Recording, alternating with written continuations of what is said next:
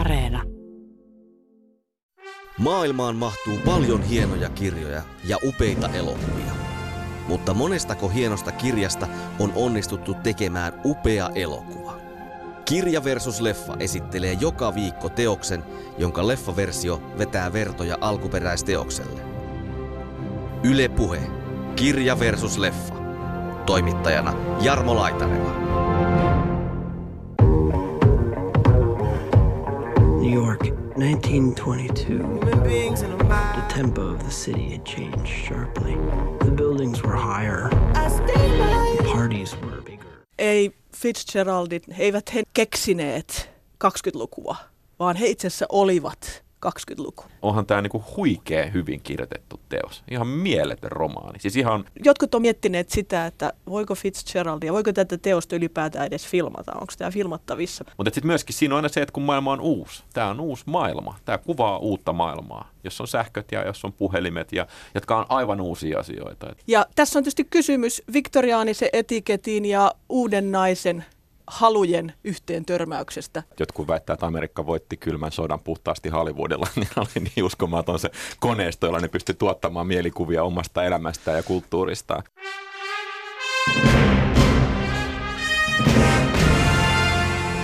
The Great Gatsby vuodelta tuhatyhdeksänsataakaksikymmentäviisi on F. Scott Fitzgeraldin kuuluisin romaani. Heti ilmestyttyään kirja ei menestynyt kummoisesti, mutta vuosikymmenten saatossa siitä on muotoutunut etenkin New Yorkin jatsaikakauden merkkiteos. The Great Gatsby suomennettiin tuhatyhdeksänsataaviisikymmentäluvun lopussa ja se sai nimekseen Kultahattu. The Great Gatsby on filmatisoitu peräti viisi kertaa. Kuuluisimpina Robert Redfordin ja Mia Farrowin tähdittämä sovitus vuodelta tuhatyhdeksänsataaseitsemänkymmentäneljä ja Leonardo DiCaprion tähdittämä Baz Luhrmannin ohjaus The Great Gatsby, Kultahattu vuodelta kaksituhattakolmetoista. Kanssani kirjasta ja elokuvista keskustelevat kansallisen audiovisuaalisen instituutin KAVIn viestintäpäällikkö Outi Heiskanen sekä kirjallisuus- ja kuvataidekriitikko Aleksis Salusjärvi. Tämä on Kirja versus leffa, ohjelma tarinoiden ystäville.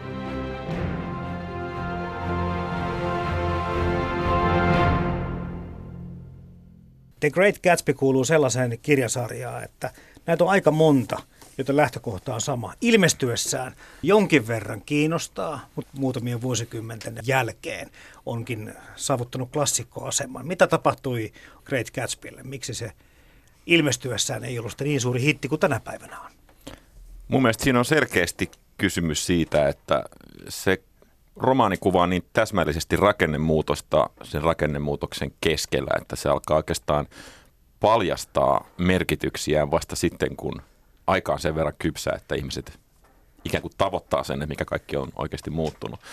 Tämä on tämmöinen niin kuin realistisen proosan ajatus siitä, että se kuvaa aikaansa ja kaksikymmentäluvusta on tullut myöhemmin myyttinen juttu, mutta tietenkin kaksikymmentäluku oli kaksikymmentäluvulla ihan erilainen, ettei sitä silloin varmaan niin ajateltu.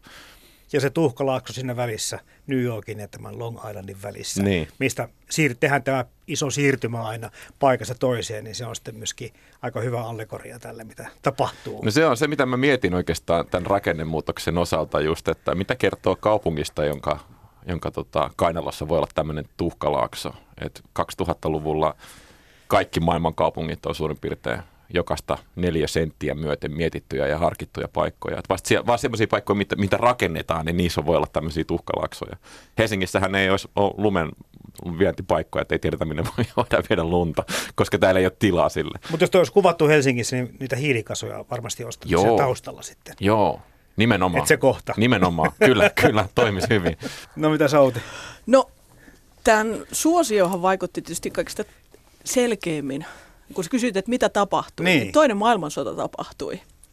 Tapahtui se, että pokkarit keksittiin ja, ja Yhdysvaltain armeija keksi, että, että pitää viihdyttää noita sotilaita tuolla vanhalla mantereella. Ja, ja ne paino sata, yli sataviisikymmentätuhatta kappaletta kultahattua, niin kuin millä nimellä minä olen aikanaan koulussa oppinut tämän kirjan tuntemaan, The Great Gatsbyä, ja vei sitä sitten sinne tympääntyneille sotilaille. Ja mä sanon tympääntyneille sen takia, koska Fitzgeraldin romaani ennätti Eurooppaan vasta oikeastaan sen voiton jälkeen, eli siellä ne G I Joet sitten venailivat kotiin pääsyä ja lueskelivat Fitzgeraldia ja tajusivatkin, että hei, että tässä lukemisessahan ensinnäkin on, on, tota, on itse asiassa jotain mieltä. Ja no sähän, Aleksis, tiedät kaiken lukemaan motivoinnista ihan henkilökohtaisesti. Ja tässä sitten niin kuin yksi sukupolvi amerikkalaisia nuoria miehiä saatiin itse asiassa innostumaan lukemisesta ihan uudella tavalla. Oliko mitään merkitystä, tai minkä verran merkitystä sillä, että onko tämmöinen pienoisromaani kuitenkin, että olipa se paikka sitten vankila tai ammattikoulu tai sitten rintama, niin se on helppo ottaa hanskaan, kun se ei ole liian paksu. Tämä oli ihan täysin ennakoitus siinä, Noniin. Että tämä pokkari, että se oli hal- halvasti tuotettavissa ja se mahtui sopivasti Tasku, niin. ka- taskussa kulkemaan paikasta toiseen. Että. Tämän kirjan taustalla on tämä ensimmäinen maailmansota, pyörinyt kuitenkin merkityksineen tai seurauksineen. Sitten taas toinen maailmansota teki tästä sitten suositun. Mielenkiintoista mun, mun mielestä on myös se, että, että sitähän on suosiota selitetty myöhemmin myös sillä, että, että nämä kaverit tuolla Valtameren, heidän kannaltaan väärällä puolella, ehkä lukivat sitä vähän niin kuin nostalgisesti tällaisena kuvauksena vanhasta hyvästä ajasta. Mutta Fitzgeraldin romaanihan on itse asiassa varsin niin kuin kriittinen amerikkalaisen unelman kuvaus, mutta kyllähän se tietysti tämmöisen kevyemmän, kevyemmän vapautuneen elämänmuodon, uuden ajan kuvaus, niin, niin se tietysti siinä sodan raskauttamalle sukupolvelle ja, ja juuri tuoreeltaan sodan kauhut kokeneille nuorille miehille tietysti oli siinä saumassa niin kuin tervetullutta kamaa.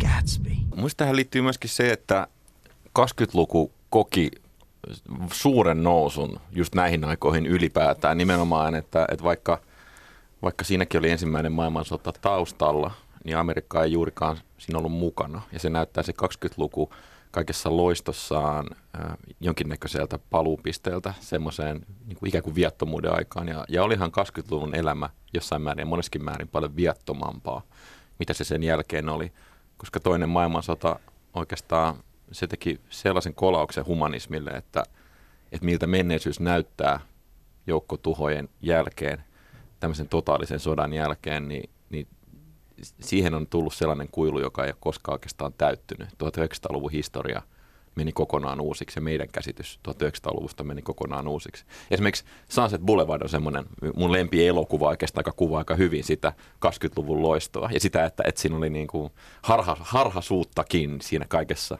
mahtavuudessa, mikä, mitä mä tunnistan tästä Great Gatsbystä ja siitä maailmasta nimenomaan. Et ne, sehän on aika pröystäilevää ja, ja, ja jotenkin hallitsematonta se tuhlaus ja juhlinta, mutta kuitenkin aika viatonta. Jossain, joten, jossain jotenkin hallitsematonta. Niin. No vielä palatakseni tähän kysymykseen siitä, että minkä takia se ei sitten niin kuin tavoittanut sitä suosiota, ei yleisön eikä kritiikin suosiota silloin ilmestyessään. Niin. Mä luulen, että siinä oli kysymys ehkä vähän sellaisesta medioidenkin ja suuren yleisön tietynlaisesta väsymisestä myös ilmiöön nimeltä Scott and Zelda Fitzgerald. Mykään-elokuvaan kuuluisin näyttelijä Lillian Gish aikoinaan totesi, että, että ei Fitzgeraldit, he eivät he keksineet kaksikymmentälukua. Vaan he itse asiassa olivat kaksikymmentäluku. Mm. Että heidän ympärillään pyöri se tavallaan se käsitteet siitä, että käsitteet, joka kerta kun puhuttiin flappereista, toimittajat otti yhteyttä Scottiin ja kyseli, että, niin kuin, että no nyt sä oot niin kuin tämä numero yksi asiantuntija tässä, tässä kysymyksessä, että voitko nyt kertoa, että mikä on flapper tytön tulevaisuus, ja taikka sitten samaa kysyttiin sitten Zeldalta sitten vähän myöhemmin. Eli hehän eli sitä elämää, sitä jetset-elämää ja, ja Fitzgerald, kirjailija itse on myöntänyt myöhemmin, että hänhän nimenomaan sitten päätti, että, että rahastetaan tällä nyt sitten. Hän oli muistikirja mukana bileissä ja pisti kaikkea ylös ja, ja ikään kuin dokumentoi sitä ajankuvaa ja myös aktiivisesti loi, keksi mitä käsittämättömämpiä ylilyöntejä, tempauksia hotelleissa, bileissä, jotka sitten niin kuin ärsytti muun muassa Ernest Hemingwayta aika suunnattomasti. Niitä välitkin aikoina. Meni poikki. Välitkin meni poikki, Hei, kyllä. Mua kiinnostaa tämä kirjailijan intentio. Mikä se lähtökohtaista mahtoi olla? Että oliko siinä ajatus siitä, että nyt hän kirjoittaa maailmoja järisyttävän kuvauksen tästä ajasta, joka, joka niin kuin kestää aikaa? No ensin tietysti pitää ajatella se lähtökohta F. Scott Fitzgeraldin uralle.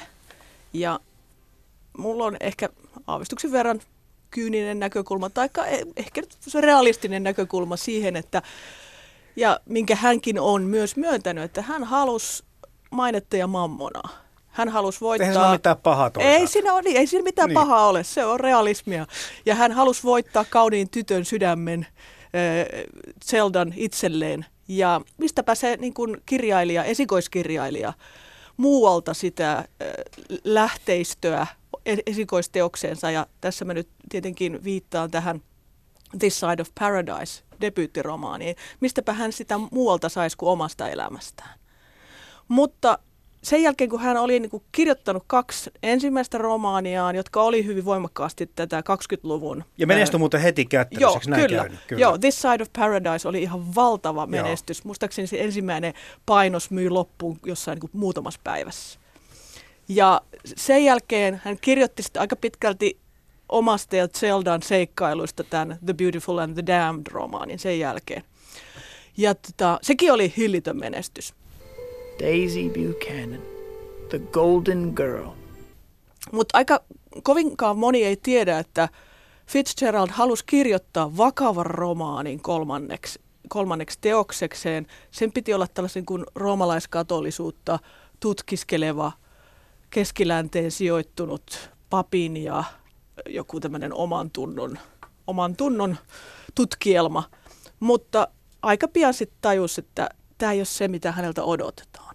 Joten tässä sitten osittain myös varmasti kustantaakseen tätä hyvinkin kalliiksi käyvää elämäntyyliä, niin, niin, niin päätti sitten, että hän nyt vielä kertaalleen lähtee sitten katsomaan, että mitä irtoaa tästä elämäntyylistä ja myös niistä omista kokemuksista Zeldan kanssa ja myös omasta ensirakkaudestaan eräästä toisesta naisesta, joka oli ollut... jo ennen Zeldaa. Mä näen tämän ihan erilaisessa valossa koko tämän tarinan. Se kuulostaa kaikki erittäin asialliselta ja, ja uskottavalta, mutta jotenkin äh, kun miettii kaksikymmentäluvun New Yorkia ja oikeastaan länsimaista kulttuuria, Hollywood keksittiin myöhemmin, mutta Chaplinit ja Marxit ja kaikki toimi New Yorkissa kaksikymmentäluvulla. Se, siellä oli aika niin kuin, silloin keksittiin ikään kuin se länsimainen viihde ja semmoinen niin kuin massoja puhutteleva elokuvataide ja koko se tähtikultti, joka sitten nyt on tässä mittakaavassa, joka hallitsee planeettaa. Et jotkut väittää, että Amerikka voitti kylmän sodan puhtaasti Hollywoodilla, niin oli niin uskomaton se koneisto, jolla ne pystyi tuottamaan mielikuvia omasta elämästään ja kulttuuristaan.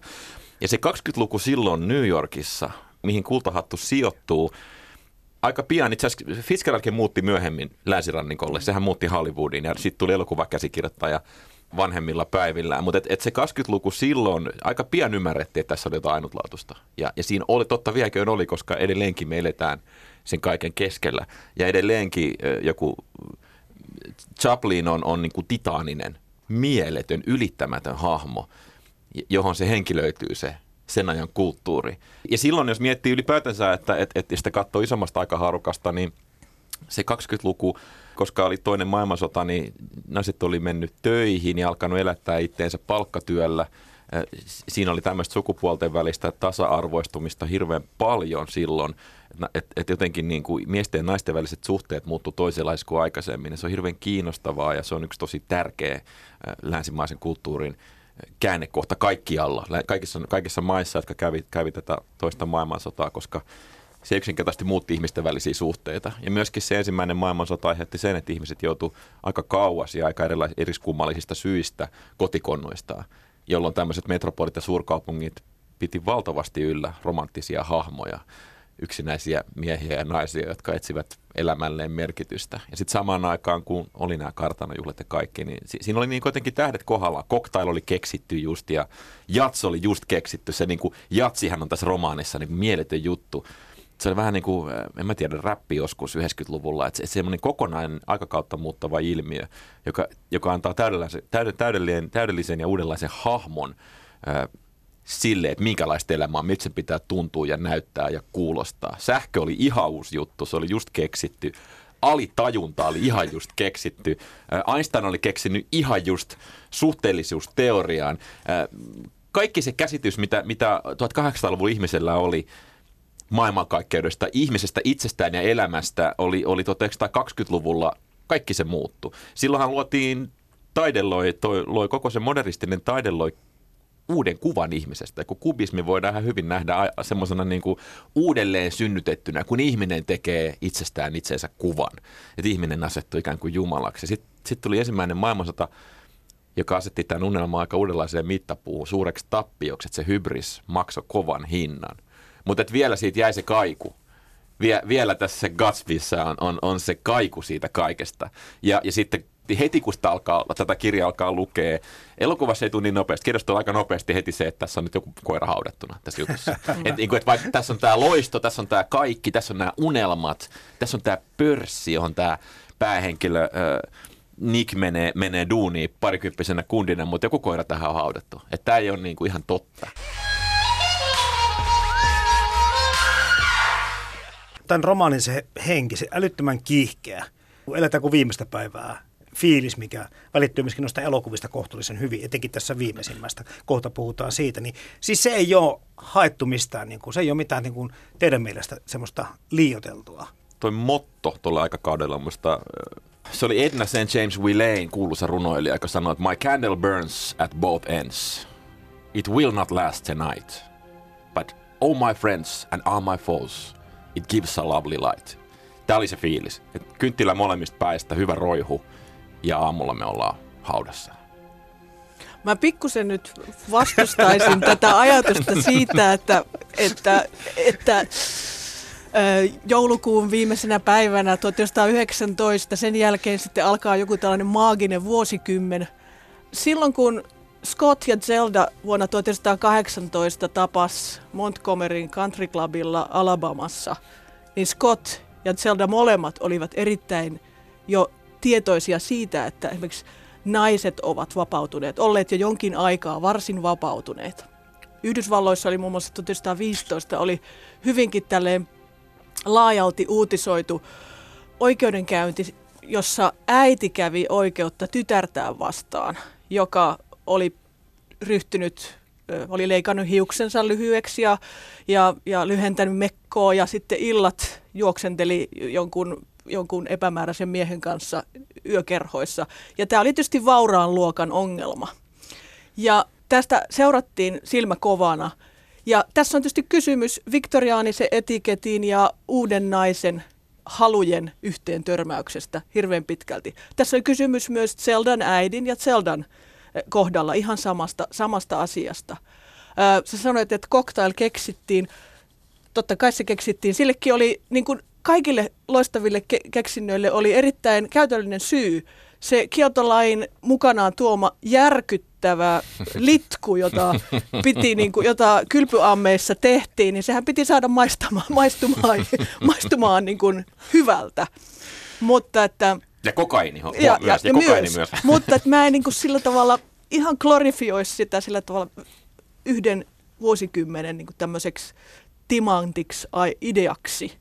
Mutta siihen tiivistyy ja tihentyy kyllä, kyllä niin kuin siihen kaksikymmentälukuun. Pidetään nämä teemat koko ajan mukana, mitä tästä niin kuin alkuperäiskirjasta voidaankaan keksiä, mutta näihin sovituksiin. Siis minäkin hämmästyin, että viisi elokuvaa tästä on tehty. Ällistyttävät Tosi, viisi. Joo. Niin, ällistyttävät viisi. Jossakin luki, että vain viisi. Se ensimmäinen tämmöinen mykkäelokuvaversio, en tiedä onko teillä siitä minkälaisia kokemuksia tai näkemyksiä. Mä oon nähnyt sen, sen ihan... Ihan vaan tota... Siitä ei ole säilynyt kai kuitenkaan. Siitä on ihan niin. sen, sen pienen, mitä on säilynyt ja muun muassa traileri on säilynyt siitä. Sehän on vuodelta kaksikymmentäkuusi. Se ei ole siinä mielessä yllättävää, että siitä on tehty elokuvaversio sillä tavalla niinkin tuoreeltaan.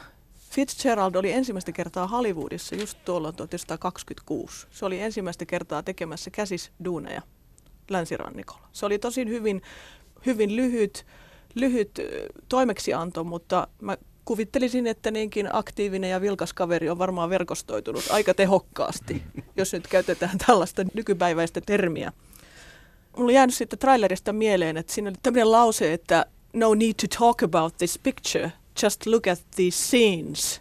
Ja siinä on sitten, niin kuin nähdään mustavalkoista kuvaa, missä vähäpukeiset tai uimapukuiset tytöt juoksevat portaita ylös ja alas ja, ja sitten hyppäävät uima-altaaseen. Että, että kyllä siinäkin on niin kuin nähty tietysti tämä skandaaliarvo, että, että tässä kuitenkin ollaan myös niin kuin tätä esisensuurin aikaa, että siinä on ajateltu, että tästä saadaan tämmöisiä herkullisia koukkuja. Se uima-allas on yllättävän tärkeä. On se, on, se on kyllä, kaikki, kyllä. Kaikissa versioissa. Niin, kyllä. Niin. Joo.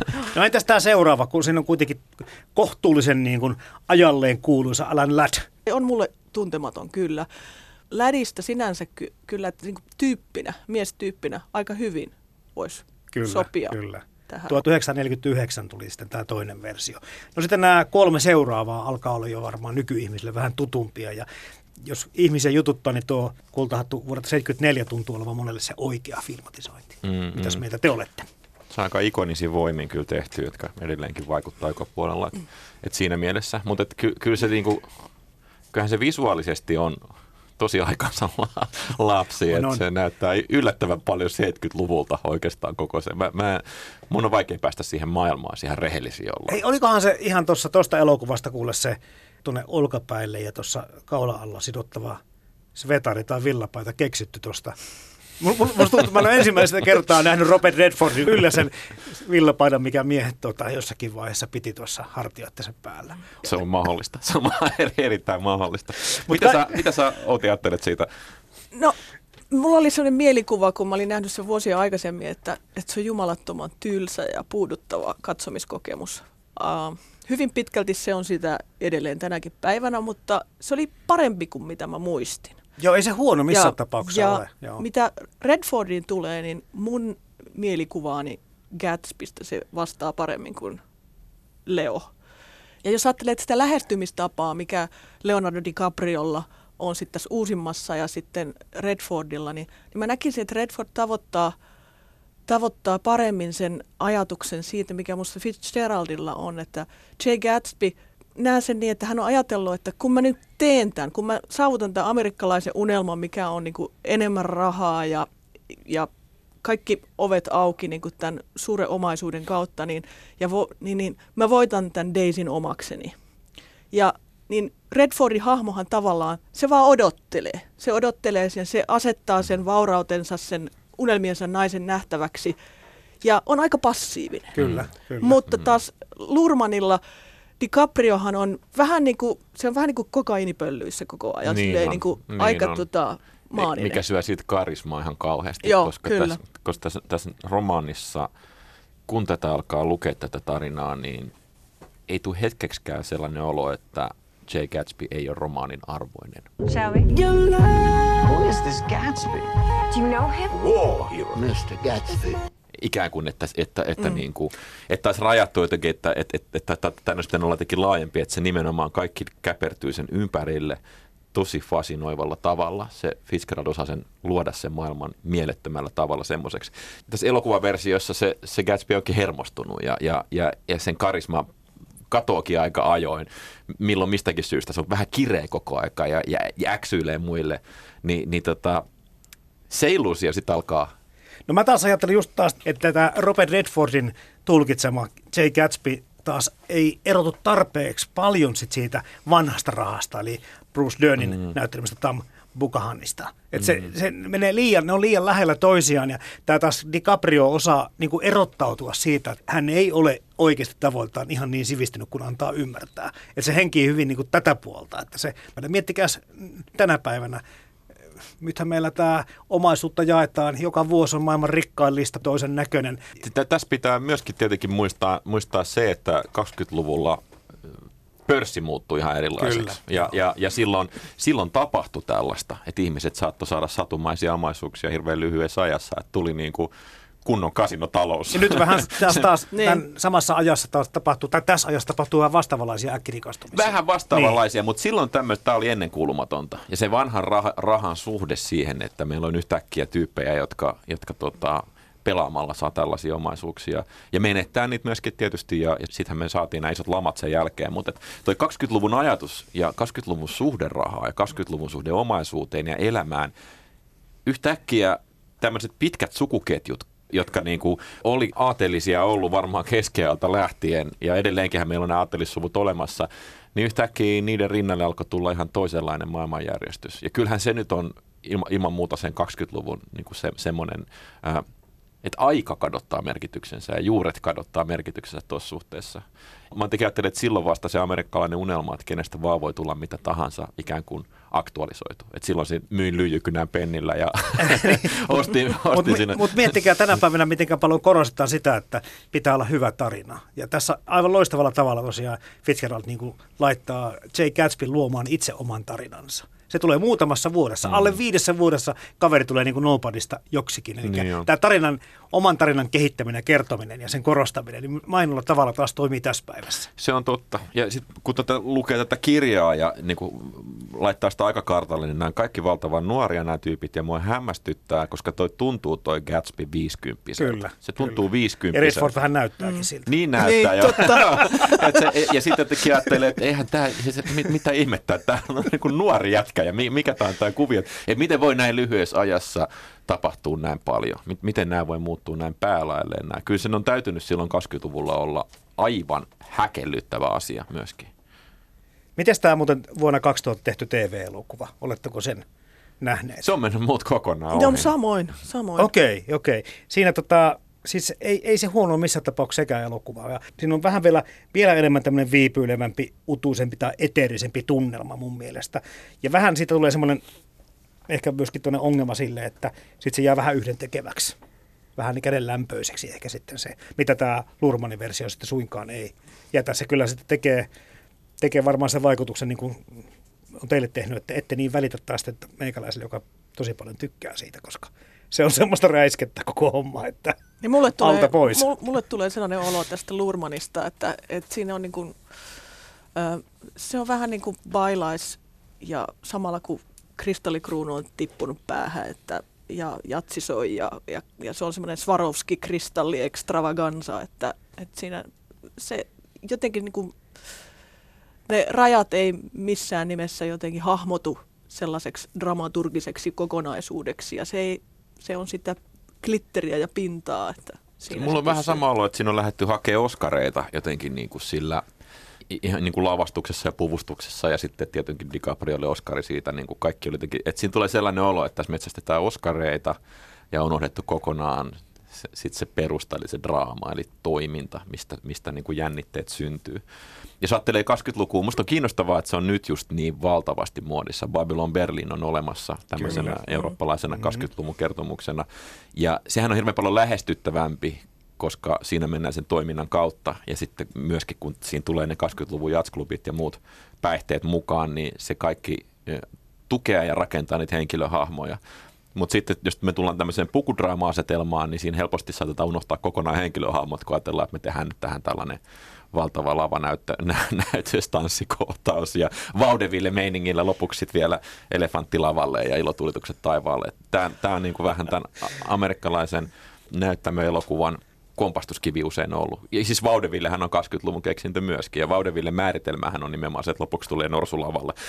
että se, niinku, et se rakentuu, rakentuu niinku tälle ajatukselle, joka on Euroopassa ollut aina vähän vieras ja hirveän niinku amerikkalaistyyppinen juttu. Mulle it- itselleni Luhrmannin Moulin Rouge oli aikoinaan ihan hirveän tärkeä elokuva kyllä, ja kyllä. Mä pidin siitä ihan älyttömästi jo ihan sen takia, että mä oon itse aikoinaan opiskeluvuosina tutkinut paljon elokuvamusikaaleja ja musta oli mielenkiintoista nähdä, nähdä, että miten onnistutaan teoksessa, joka kierrättää niin kuin jo olemassa olevia kappaleita ja kuinka sitten kävikin niin, että lopputulos oli näin niin kuin innoittunut ja riemastuttava ja jollain tavalla tämä tuntuu, tämä The Great Gatsby, että se on musikaali, mutta siitä on unohtunut ne musiikki pois kokonaan. Mm, siinä on Lana Del Reyn niin. Tämä Will You Still Love Me -biisi niin kuin renkutuksena taustalla niin. Kaikissa Foxtrotti- ja Ousi-versioissa ja muissa. Mutta hermostuttaako no. se, että se todellakaan niin ei ollut sitten niin kuin puhtaasti jatsia? Oli aika paljon niin kuin nykymusiikkia sekoitettu mukaan. No itse asiassa toi on hyvä kysymys ja kyllä se vaikutti mulla. Kyllä se vaikutti mulla. Et vähän niin kuin olisi tämä... Tota, Jack Kerouakin matkalla. Ja sitten siitä olisi tehty nyky, nykysovitukset niistä klubeista, niin olisi vähän sellainen olla, mitä tässä tapahtuu. Itse ajattelen tätä, miten se päivitti sen tarinan ja toi tähän päivään. Niin musta tuntuu, että se ilman muuta se piti olla se nykyaikainen musiikkikin siinä mukana. Se olisi jäänyt tosi oudoksi, jos toi olisi tullut vanhalla jatsilla toi sama niin kuin visuaalisuus silmille. Että se tuohon niin kuin sopii siihen kokonaisuuteen, kun miettii sitä kokonaista no, pakettia. Se on totta. Se on totta. Mm. Niin kuin ne ratkaisut, mitä siinä on tehty, niin tukee, kyllä, tukee kyllä, kaikki toisiaan.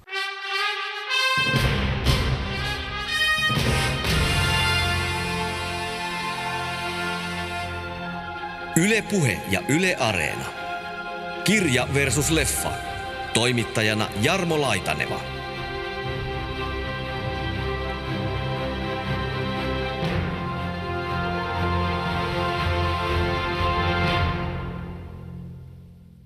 Mikä näistä elokuvasovituksista mahtaa olla lähimpänä alkuperäistekstiä? Se olisi kiinnostavaa nähdä se kaksikymmentäluvun pätkä kyllä, että miten se niin kuin tytöt uima altaassa, koska mä luulen, että se voi olla aika lähellä. tai en tiedä, ei, ei, ei se ehkä ole, koska siitä ei ole mitään jäännöksiä jäänyt, saattaa olla, saat olla melkoinen floppi. Mutta kyllähän tämä uusin elokuva, missä on DiCaprio on, on ikään kuin se virallinen ja läpilyönyt ja, ja sitä määrittävä. Ja, ja siinä mielessä jotenkin mä ajattelen sen niin kuin ihan puhtaasti vastaanoton kautta, että se on se tapa, jolla tämä kultahattu tulee ymmärretyksi. Jotenkin niin kuin me, meidän ajassa ja elossa oleville sukupolville ominaisimmalla tavalla. Jos nyt kahdesta pitää valita, ja jos ajattelet, että kahdesta ei nyt niin onnistuneesta, niin, niin kyllä mä sen Claytonin version kuitenkin valitsisin varmasti paremmaksi näistä kahdesta, koska, koska se tulee lähemmäksi lopultakin mun mielestäni sitä kirjan, kirjan henkeä, ja, ja siinä on loistava Sam Waterston, joka Nick Caraway roolissa on loistavasti kastattu siihen rooliin.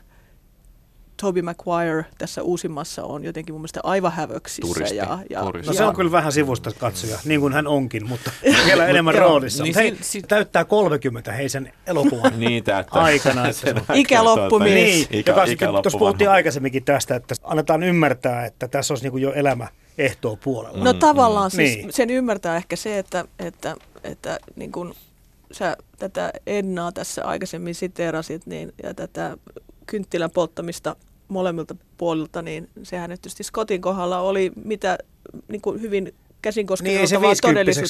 Se oli neljäkymmentäneljä, kun se no niin, kuoli sydänkohtaukseen. Ja jotkut on miettineet sitä, että voiko Fitzgeraldia, voiko tätä teosta ylipäätään edes filmata, onko tämä filmattavissa, pystytäänkö tekemään onnistunut elokuvaversio. Mä en tiedä, lähteekö tähän nyt enää sitten Luhrmannin jälkeen kukaan ainakaan lähiaikoina tarttumaan edes tähän, tähän aiheeseen, mutta, mutta sellast, sellainen fiilis mulla on, että ihan varmasti tästä voisi saada hyvän elokuvan aikaiseksi, ja mä perustan oman mielipiteeni siihen, että Elia Kazan teki tästä, tästä postuumisti julkaistusta Fitzgerald-romaanista Viimeisestä valtiasta teki elokuvan, jossa oli Robert De Niro, oli, esitti Irving Thalberg-hahmoa, tätä Hollywoodin nuorta mogulia, filmimogulia. Ja tämä elokuva on mun kirjoissani niin kuin paras, paras Fitzgerald-filmatisointi, tämmöinen visualisointi, mitä mä olen tähän mennessä nähnyt. Että se on onnistunut tavoittamaan sen, sen kerronnan, sen tekstin, sellaisen elegisyyden, minkä mä Fitzgeraldiin liitän. Tapahtuuko myöskin meidän rakkauskäsitteissä samalla muutoksia, koska kuten sanoit, tuossa naiset meni töihin ja alettiin suhtautua pikkusen tasa-arvoisemmin kaikkiin muihin. Ja naisilla oli haluja ja niistä haluista pystyttiin jopa puhumaan ja, ja niitä pystyttiin toteuttamaan. Absoluuttisesti tapahtui. Ja ensimmäinen maailmansota y- yksistään jo muutti ihmisten välisen rakkauselämän. Siis siinä suhteessa, että tuli taas tuli, tuli niin kuin ensimmäiset suuret ikäluokat silloin, kun ne palasi ne veteraanit sieltä. Jotenkin tämä ikäajatus myöskin. Nämä on sotaveteraaneja tässä tarinassa. Ja siinä mielessä, jos, jos on käynyt tuommoisen läpi, niin kyllä se muuttaa, kyllä se niin kuin muuttaa ajatusta elämän kokonaisuudesta ja, ja, ja menneisyydestä myöskin. Että se meidän pitkän rauhan ajan eläneiden ihmisten nuoren miehen ajatus on aika erilainen kuin ensimmäisen maailmansodan jälkeen. Sie- siellä taistelleiden tyyppien käsitys siitä, että mikä ikäinen ihminen on nuori ja mikä ikäinen ihminen on vanha. Että siinä on niin kuin yksi kuolema sitten jo taustalla, että ne elää, elää niin kuin toista elämäänsä.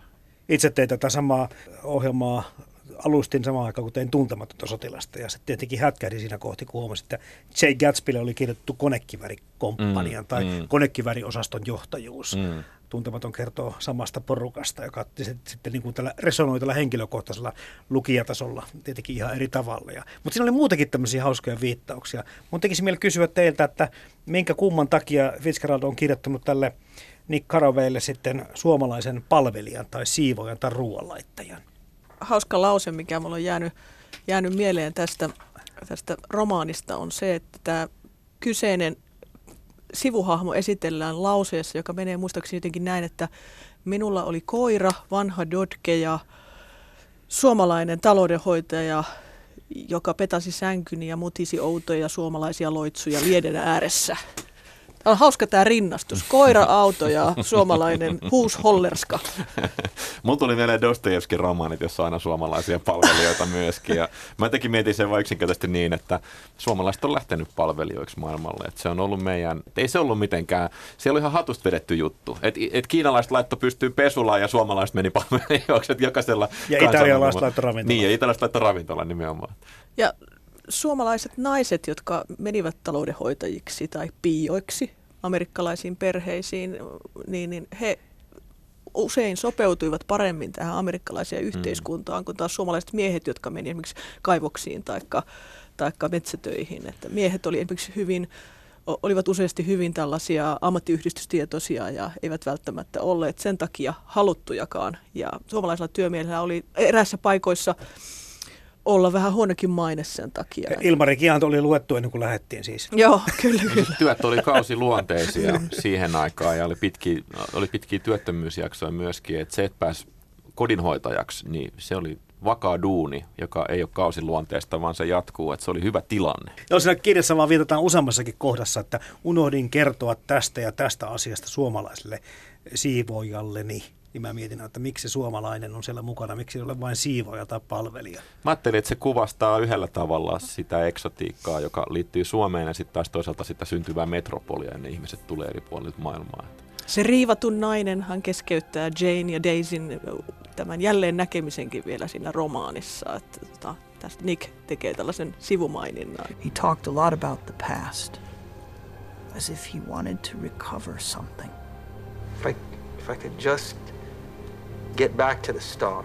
No tämä rakkaus, romanttinen rakkaus, sen niin kuin perään siinä vähän niin kuin haikaillaan, mutta ei onnistu, ei toteudu.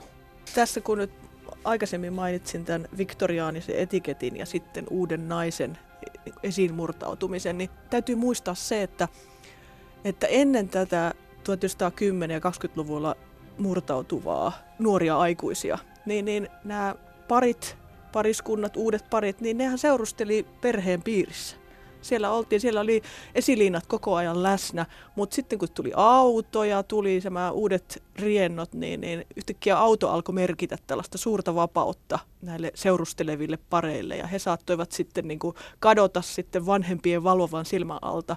Ja kun puhutaan romanttisesta rakkaudesta, niin nyt täytyy muistaa, että mulla on jäänyt mieleen yhdestä kirjasta tällainen väliotsikko, että It was America's sex o'clock, että kaksikymmentäluku niin kuin oli tavallaan airut tälle myös niin kuin seksuaaliselle vallankumoukselle.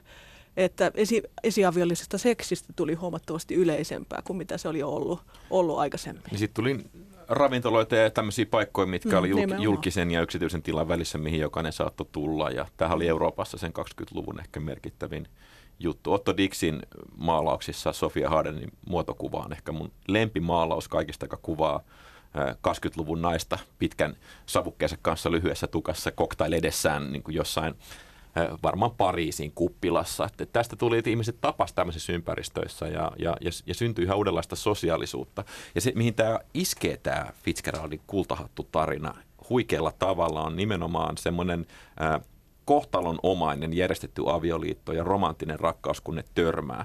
Ja, ja sitten ihmisten väliset suhteet ajatellaan ikuisiksi. Et mun näkökulmasta, kun mä katson tota Gatsbyä ja sitten sen pakkomielettä tuollaiseen naiseen, joka on sitten jo mennyt muualle ja ihan toinen elämä, niin se vaikuttaa hirveän säälittävältä ja musta se vaikuttaa vähän niin kuin epäuskottavalta. Että kyllähän nyt sitten tulee uusia ihmisiä ja uusia elämäntilanteita, että et nykymaailmasta katsoen niin ihmisten väliset suhteet ei rakennu ollenkaan ehkä tuommoiselle lopullisuudelle. Ja, että jos en saa sinua, niin sitten hyppään täältä sillalta. Että kuulostaa niin kuin hirveän naivilta ajatukselta.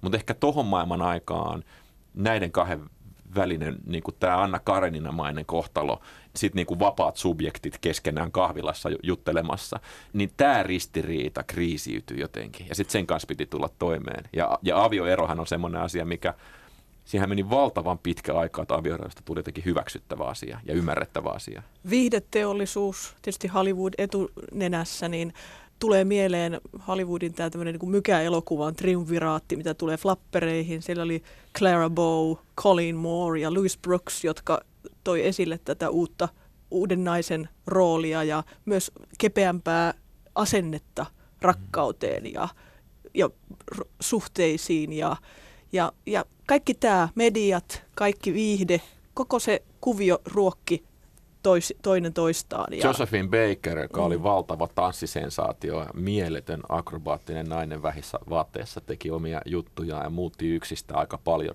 Sekä naiskuvaa että rotujen välistä käsitystä toisistaan, että myöskin sitä vapautuneisuutta ja estetiikkaa. Että, että nämä, nämä oli kaksikymmentäluvun juttuja ja vitsi viekö.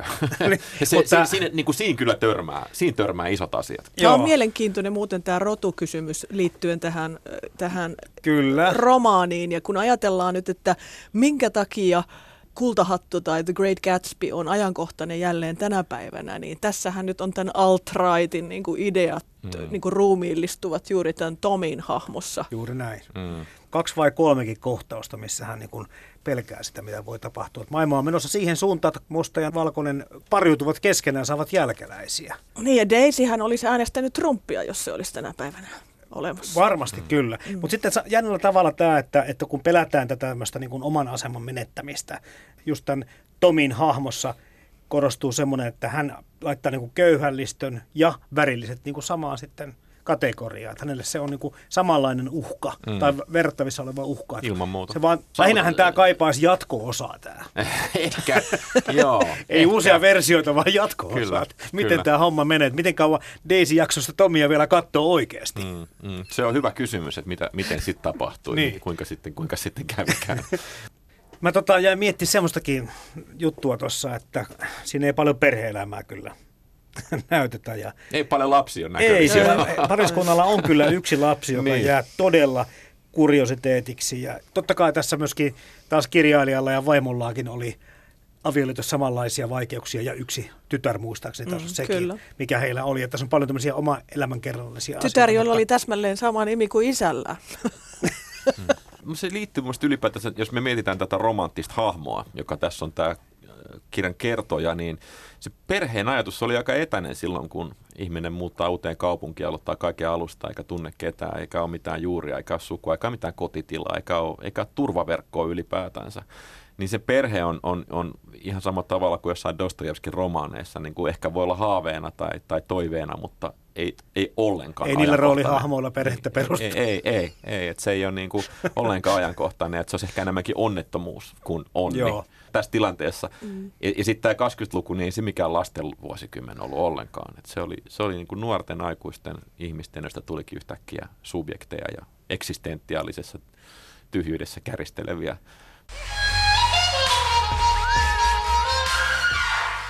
Puhutaan sitten myös, että, että tietenkin ajatukset lapsen kasvatukseen, ne oli edelleen viktoriaanisia. Hmm. Ne oli se, että lapset tuotiin näytille silloin, kun oli Silloin kun ne oli suittu ja pesty ja syötetty. Ja sitten ne vietiin pois, kun vanhemmat kyllästyivät. Että se, se, se kuilu niiden vanhempien ja lasten välillä oli vielä niin valtavan suuri.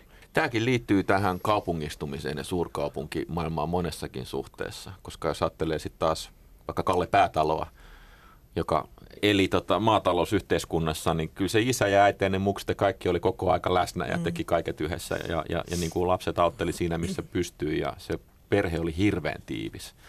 Ja tämä oli varmaan aika normaali meininkiä missä tahansa päin maailmaa, tämän tyyppinen, tämän tyyppinen elämä. Ja, ja sitten vasta kun syntyy tehtaat. Tehdashan oli uusi asia tässä, nämä tehdastyö ja ty- työläiset muuttaa työn perässä ympäriinsä, niin sitten sit se muuttuu mahdottomaksi, kun ei niitä lapsia sitten oikein saa sinne työpaikalle mitenkään helposti ja järkevästi ja ongelmattomasti. Niin. Olisiko jopa niin, että ajankohta ja se maailman tilanne on tässä se ratkaisevampi juttu tämän romaanin ja sen sovitusten, elokuvasovitusten menestymiselle kuin se ne teemat, mistä se kertoo? Mä luulen, että se voi ehkä just olla niin. Musta tuntuu, että siihen kaksikymmentälukuun liittyy niin vahvoja mielikuvia ylipäätään. Että, että se, mutta en, en mä tiedä, mä luin tämän itse tämän kirjan ensimmäisen kerran nuorena miehenä, parikymppisenä, ja samastuin valtavasti, ja, ja, ja tämä puhutteli mua todella paljon. Mä todella nautin tästä, että, että onhan tämä niinku huikea hyvin kirjoitettu teos. Ihan mieletön romaani. Siis ihan on. Ällistyttävä klassikko. Yksi parhaista romaaneista, joita on kirjoitettu. Fitzgerald ja. itse oli samaa mieltä. Niin. Hän sanoi, että tämä on paras amerikkalainen romaani ikinä. Joo, ja Joo. Jukka Virtanen on myöskin, myöskin tätä, tätä kehunut julkisesti. Ja tässä on joku sellainen äh, kyky puhutella lukijaansa maantieteellisten mittaamattomien etäisyyksien yli ja ajallisten mittaamattomien etäisyyksien yli. Että tämä yksinkertaisesti onnistuu perustelemaan olemassaolonsa. Tämä kertoo ihmisenä olemisesta ja oman paikkansa löytämisestä maailmassa jotain hirveän perustavaa. Ihmisten välisten suhteiden syntyminen ja ylipäätänsä missään yhteisössä toimiminen ja oman arvokkuutensa säilyttäminen on sellaisia asioita, jotka koskettaa jokaista ihmistä. Ja tässä romaanissa ja juuri tuona aikana se tuntuu, että se, se oli iso huutomerkki silloin. Se oli iso huutomerkki ja en mä usko, että se lakkaa puhuttelemasta ollen, niin kuin missään vaiheessa, että sadan vuoden päästäkin varmasti tämä on sellainen romaani, joka puhuttelee ja löytää lukijoita. Ihmiset tunnistaa niin kuin nämä asiat. Mutta sitten myöskin siinä on aina se, että kun maailma on uusi. Tämä on uusi maailma. Tämä kuvaa uutta maailmaa, jossa on sähköt ja jossa on puhelimet, ja, jotka on aivan uusia asioita. Et, et, et jossain mielessä ehkä tässä meidän nykymaailmassa sattelee, miten digitaalinen maailma on tuonut ja mitä internet on synnyttänyt, niin, niin me ollaan uudessa maailmassa vastaavalla tavalla. Ja olisi ihanaa, jos joku pystyisi kirjoittaa tästä uudesta maailmasta samanlaisella otteella. William Gibson on tehnyt neurovelhon. Niin, no se, se voi ehkä olla sitten. Si, si, siis saattaa mennä parikymmentä vuotta, että ihmiset tunnistaa, tunnistaa niin kuin sen.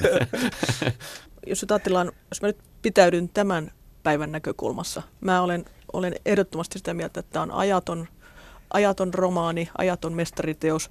Mut, mutta tänä päivänä mä luulen, että yhä enemmän ihmisiä asuu täällä Tuhkalaaksossa. Tämä Valley of Ashes, mikä tulee tästä mm, romaanista. Totta. Yhä enemmän ja yhä jyrkemmässä laaksossa. Ja me katsotaan, miten yksi prosentti pysähtyy tankkaamaan autoaan täällä.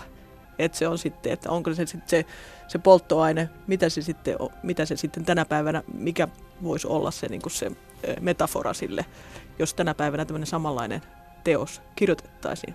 Mutta että vastakohdat ovat jyrkentyneet. Se on totta, että yhteiskunta polarisoituu samalla tavalla kuin tuohon aikaan. Että et sittenhän, mitä me tiedetään, että miten historia voisi opettaa meitä, että et sitten keksittiin A Y-liike. Ja, ja, ja sitten niinku, tasa-arvo lisääntyy huimasti sen myötä. Ja nyt taas A Y-liike on kuolemassa.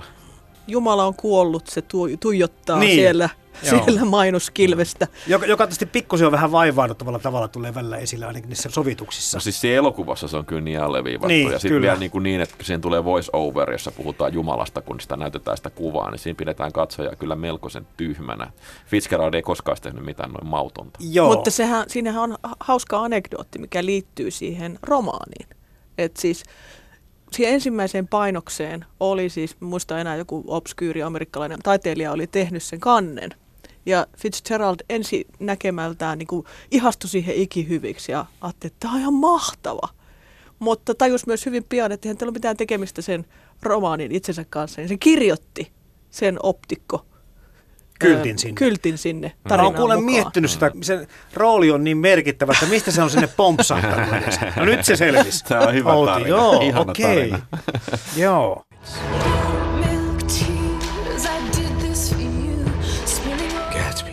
I'd like to know who he is and what he does. Tuleeko vielä muita mieleen semmoisia merkittäviä asioita? Miksi puhutaan nyt tässä tämän tason klassikosta? Tässä jo Aleksis sanoi, että yksi parhaita kirjoja ikinä suurin piirtein kirjallisuushistoriassa, kun hmm. sun puhe oli niin lujaa, niin tota, on siihen varmasti niin kuin monia eri syitä. Si- siinä on, niin kuin, et, et kun on tämmöisiä klassikoita, kun meillä on, on suuret venäläiset klassikot ja suuret ranskalaiset klassikot, suuret amerikkalaiset klassikot. Kun venäläiset on silleen tuhat sivuisia, tämä on sata sivuja. Niin, no siis no, on Amerikkaan se, on, nopeasti on, käyty on, läpi on, suhteessa koko venäläisen kulttuurin. Jotka, jotka on, saattaa olla no, no, niin kuin silloin novelleja. Mutta se on totta, että, että tota, amerikkalaiset klassikot on vähän nopeammin läpi käyty, jos ajattelee, että aamiainen Tiffanylaista tässä. Niin kuin, se on vähän niin kuin sisarteos.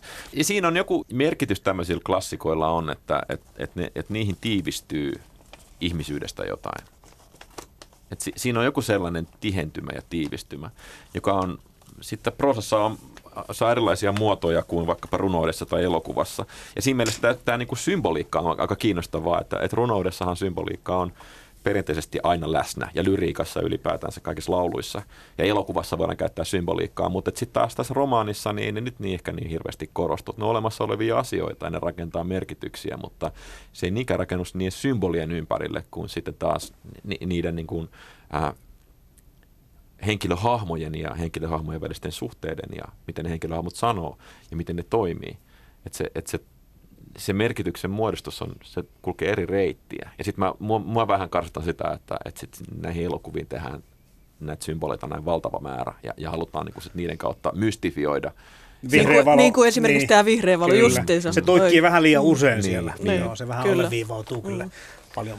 Se, mikä minusta on merkittävää, on se, että jos ajatellaan, että Fitzgerald nyt, jos kuka oli tämmöinen kapitalismin mannekiini, jos nyt näin voi sanoa, niin, niin hän kuitenkin kirjoitti hirvittävän markkinatalouskriittisen romaanin. Ja hän käy läpi Jay Gatsby-hahmossa sen vimmaisen halun tavoitella sitä amerikkalaista unelmaa ja sitten paljastaa sen materialistiseksi unelmaksi. Ja samalla myös sen, että, että on täysin mahdotonta tulla onnelliseksi materian kautta. Mutta siinä on, my- on myöskin egon kertomus. Tässä on kapteeni Ahabia mukana tässä kaverissa. Ehkä tämän hahmon suhteen, jos miettii ikonisia hahmoja, niin, niin kyllähän tämä Gatsby on ikoninen hahmo. Se on semmoinen, jota on hyvä pohtia. Meidänkin, golden jotka, boy. Niin, jota, jota me ei ole koskaan häntä tavattu, mutta, mutta mm. tuota, siitä huolimatta tämä on merkityksellinen ja, ja erittäin kiinnostava henkilöhahmo. Tavallaanhan siis pitäisi tehdä elokuva Gatsbystä näyttämättä Gatsby-hahmoa ollenkaan. Se voisi olla. Se voisi olla, joo. Et tässä on tämä kunnianhimo, hyväksytyksi tulemisen tarve ja sitten se yksinäisyys. Se, se semmoinen, että jos, jos joku rakentaa elämänsä ulkoisille mittareille, niin sitten jää helposti aika yksin, yksin mm. niiden, niiden omien juttujensa kanssa. Ja se Gatsbyn yksinäisyys tässä on mieletöntä, koska sekin on hirveän romanttista. Mm. Siis tässä ja kapteeni Ahabissa on mun mielestä hirveästi samanlaista. Mutta hei, sitten kun miettii tuon omaisuuden muodostumista, niin onko se nyt sitten niin kuin taas huonompi motivaatio? Gatsby tekee sen ulkoista syistä vain saavuttaakseen rakkauden, tehdäkseen vaikutuksen. Mikäs näillä muilla vauralla ihmisillä on? Ne on perittyä rahaa, niille ei ole senkään vertaa syytä. Tuo no. ikävän torjuntaa näille rikkaille tämä niin, rahan si- siinä kuluttaminen. On, siinä on nimenomaan tämä tsehovilainen maailma tai, tai tolstoulainen aateliskuvaus, että ihmiset on hirveän pitkästyneitä ja niiden suurin ongelma on, että ne pitkästyy, koska, koska tota, ne elää näissä salongeissa ja laittaa ne samat vaatteet, hienot vaatteensa päälle. Ja tässähän nyt sitten niinku alkoholi näyttelee kohtuullisen keskeistä. Mutta niillä on tosiaan aikaa tässä tehdä vaikka mitä koko mm, ajan. Mm. Ja ne makoilee siellä. Makoilee ja ovat sarkastisia. Niin, kyllä. Ja vähän ilkeitäkin toisilleen. No one's met him. They say he's third cousin to the Kaiser and second cousin to the devil. I'm afraid I haven't been a very good host on sport. You see, I'm Gatsby. Gatsbystä on puhuttu tietenkin, että Daisystä ja Tomista, aviopariskunnasta ja Nick Carawaysta, joka oli sitten Daisyn serkku ja Gatsbyn kaveri. Nyt on se Jordan Baker jäänyt vähän vähemmälle, golfari. Mun ehdoton lempihahmo kyllä, molemmissa elokuvissa kyllä. Mä erityisesti tykästyin sellaiseen anekdoottiin, minkä mä luin tämän hahmon keksimiseen liittyen oli, että Fitzgerald oli ottanut tämän nimen Jordan autoyhtiöstä nimeltä, oliko se Jordan Motors ja sitten tämän sukunimen from Baker Automobiles, koska se halusi alleviivata, että Jordan is a fast girl. Jordanin kanssa pääsee kolmannelle pesälle, jos niin haluaa, että, tuota, että Jordanhan on se varsinainen flapperi tässä tarinassa. Joka kuitenkin jää vähän niin kuin siinä, että siihen ei kiinnitä huomiota samalla tavalla. Ja se, vähän epäkiitolliseen ro- niin, rooliin kyllä, kyllä myös, koska me katsotaan sitä Nickin silmien kautta. Kyllä. Ja, ja Nickhän sitten vähän pettyy Jordaniin. Ehkä hänellä on ollut myös semmoisia romanttisia, hänellä on tietysti romanttista no, aikomusta. Olla, koska, koska siis kun tämän lukee tämän kirjan, niin, niin mulle tulee romanttisia aikomuksia. Sulle, mä tiedän, sulle, kyllä, ja, kyllä. Ja, ja, tota, ja elokuvissa niin annetaan ymmärtääkin, että no. heillä suhde jonkunlainen onkin. Mm. Tässä on tämmöistä niin kuin uutta sukupuolien välistä uutta roolitusta tai uutta mahdollisuutta olla, olla niin kuin uudenlainen tyyppi, että, että naisen ei enää tarvitse pukeutua semmoiseen korsettiin, että ei, ei pysty hengittämään, vaan voi olla sporttinen ja, ja voi olla lyhyt tukka. Ja, ja, ja golfin peluhan ei estä tota drinkin tekemistä. Ei laisinkaan. Mm. Ei, ei, ei, la, se on lajina semmoinen. Ei, ei, ei laisinkaan, mutta se, se, tässä on musta ehkä tähän, tähän kiteytyy semmoinen kuin hirveän vapautunut, vapautumisen tuuli, vapauden tuuli. Että ihmiset voi olla mitä ne on ja, ja toimia niin kuin vailla rajoituksia. Se on musta se kaksikymmentäluvun niin kuin fantastinen juttu monessa, monessakin suhteessa. Jos nyt sitten on katsottu näitä äänestyksiä kaikissa jaksoissa, ja kyllähän nuo kirjat on täyttää lukijoiden ja kuulijoiden mielestä enemmän miellyttävän. Prosentit on mitä on, mutta yllättääkö teitä yhtään se, että kirja on niin paljon suositumpi kuin yksikään näistä elokuvista? Ei yllätä kyllä. ei se kyllä, ei se kyllä varsinaisesti yllätä. Haluaisin joskus joku sinusta yllättää. Kukaan ei tämän koskaan sano. Mä, mä sanoisin, että tässä, koska tässä kirjassa on niin, on puhuttu siitä voima, vahvasta tunnelmasta, vahvasta kokonaiskuvasta. Se, se on Fitzgerald luo meille kokonaisen epookin. Niin, niin totta kai se on silloin inspiroinut inspiroinut ja inspiroi edelleen lukijan mielikuvitusta ja, silloin, ja sitä oman mielikuvan muodostumista myös näistä hahmoista. Mutta on, on se niinku kiinnostavaa ja kiehtovaa. Tämä elokuva oli mulle, mulle kyllä niinku semmoinen, jota mä oon tosi paljon odottanut kauhulla myöskin, koska tämä on niin rakas kertomus. Juuri sen takia, että miltä tämä kaikki näyttää, miltä se näyttää se jotenkin ne golfvaatteet ja, ja miltä ne autot näyttää ja mi, miltä se kattokruune, se uimaalla, se mä haluan nähdä ehdottomasti. Ja jotenkin, miltä se kaikki näyttää, koska se, tää on lyhyt kirja ja tässä ei kauheasti kuvailla. Tässä vaan viedään niinku suoraan niihin tilanteisiin ja se visuaalisuus sit syntyy lukijan tulkinnassa, niin kyllä se on tosi kiehtovaa ja kiinnostavaa, miten tämmöinen saadaan, saadaan niin kuin, miltä tämä saadaan näyttämään tämä todellisuus. Ky, kyllä ne, niin kuin ne huvilat ja kaikki on semmoisia asioita, jotka oli hieno nähdä ja vastasivat kyllä mun käsitystä siitä, mitä se on, mitä se Fitzgerald on, on niin kuin missä, missä paikoissa se on pyörinyt ja mitä se on päässään nähnyt. Se, mikä tässä uusimmassa elokuvassa musta on ongelma, on se, että siinä on valtavasti tietokoneanimoitua C G I-meininkiä, joka, joka sitten sit niin kuin etännyttää, että sitä on haluttu tehdä semmoista silmäkarkkia ja, ja, ja semmoisia niin kuin mahdottomia kameraajoja, jotka onnistuu vaan, vaan tuota tietokoneavustuksella, joka sitten vie huomioon siihen, että, että niin kuin siihen kerrontatapaan sen varsinaisen visuaalisuuden sijasta.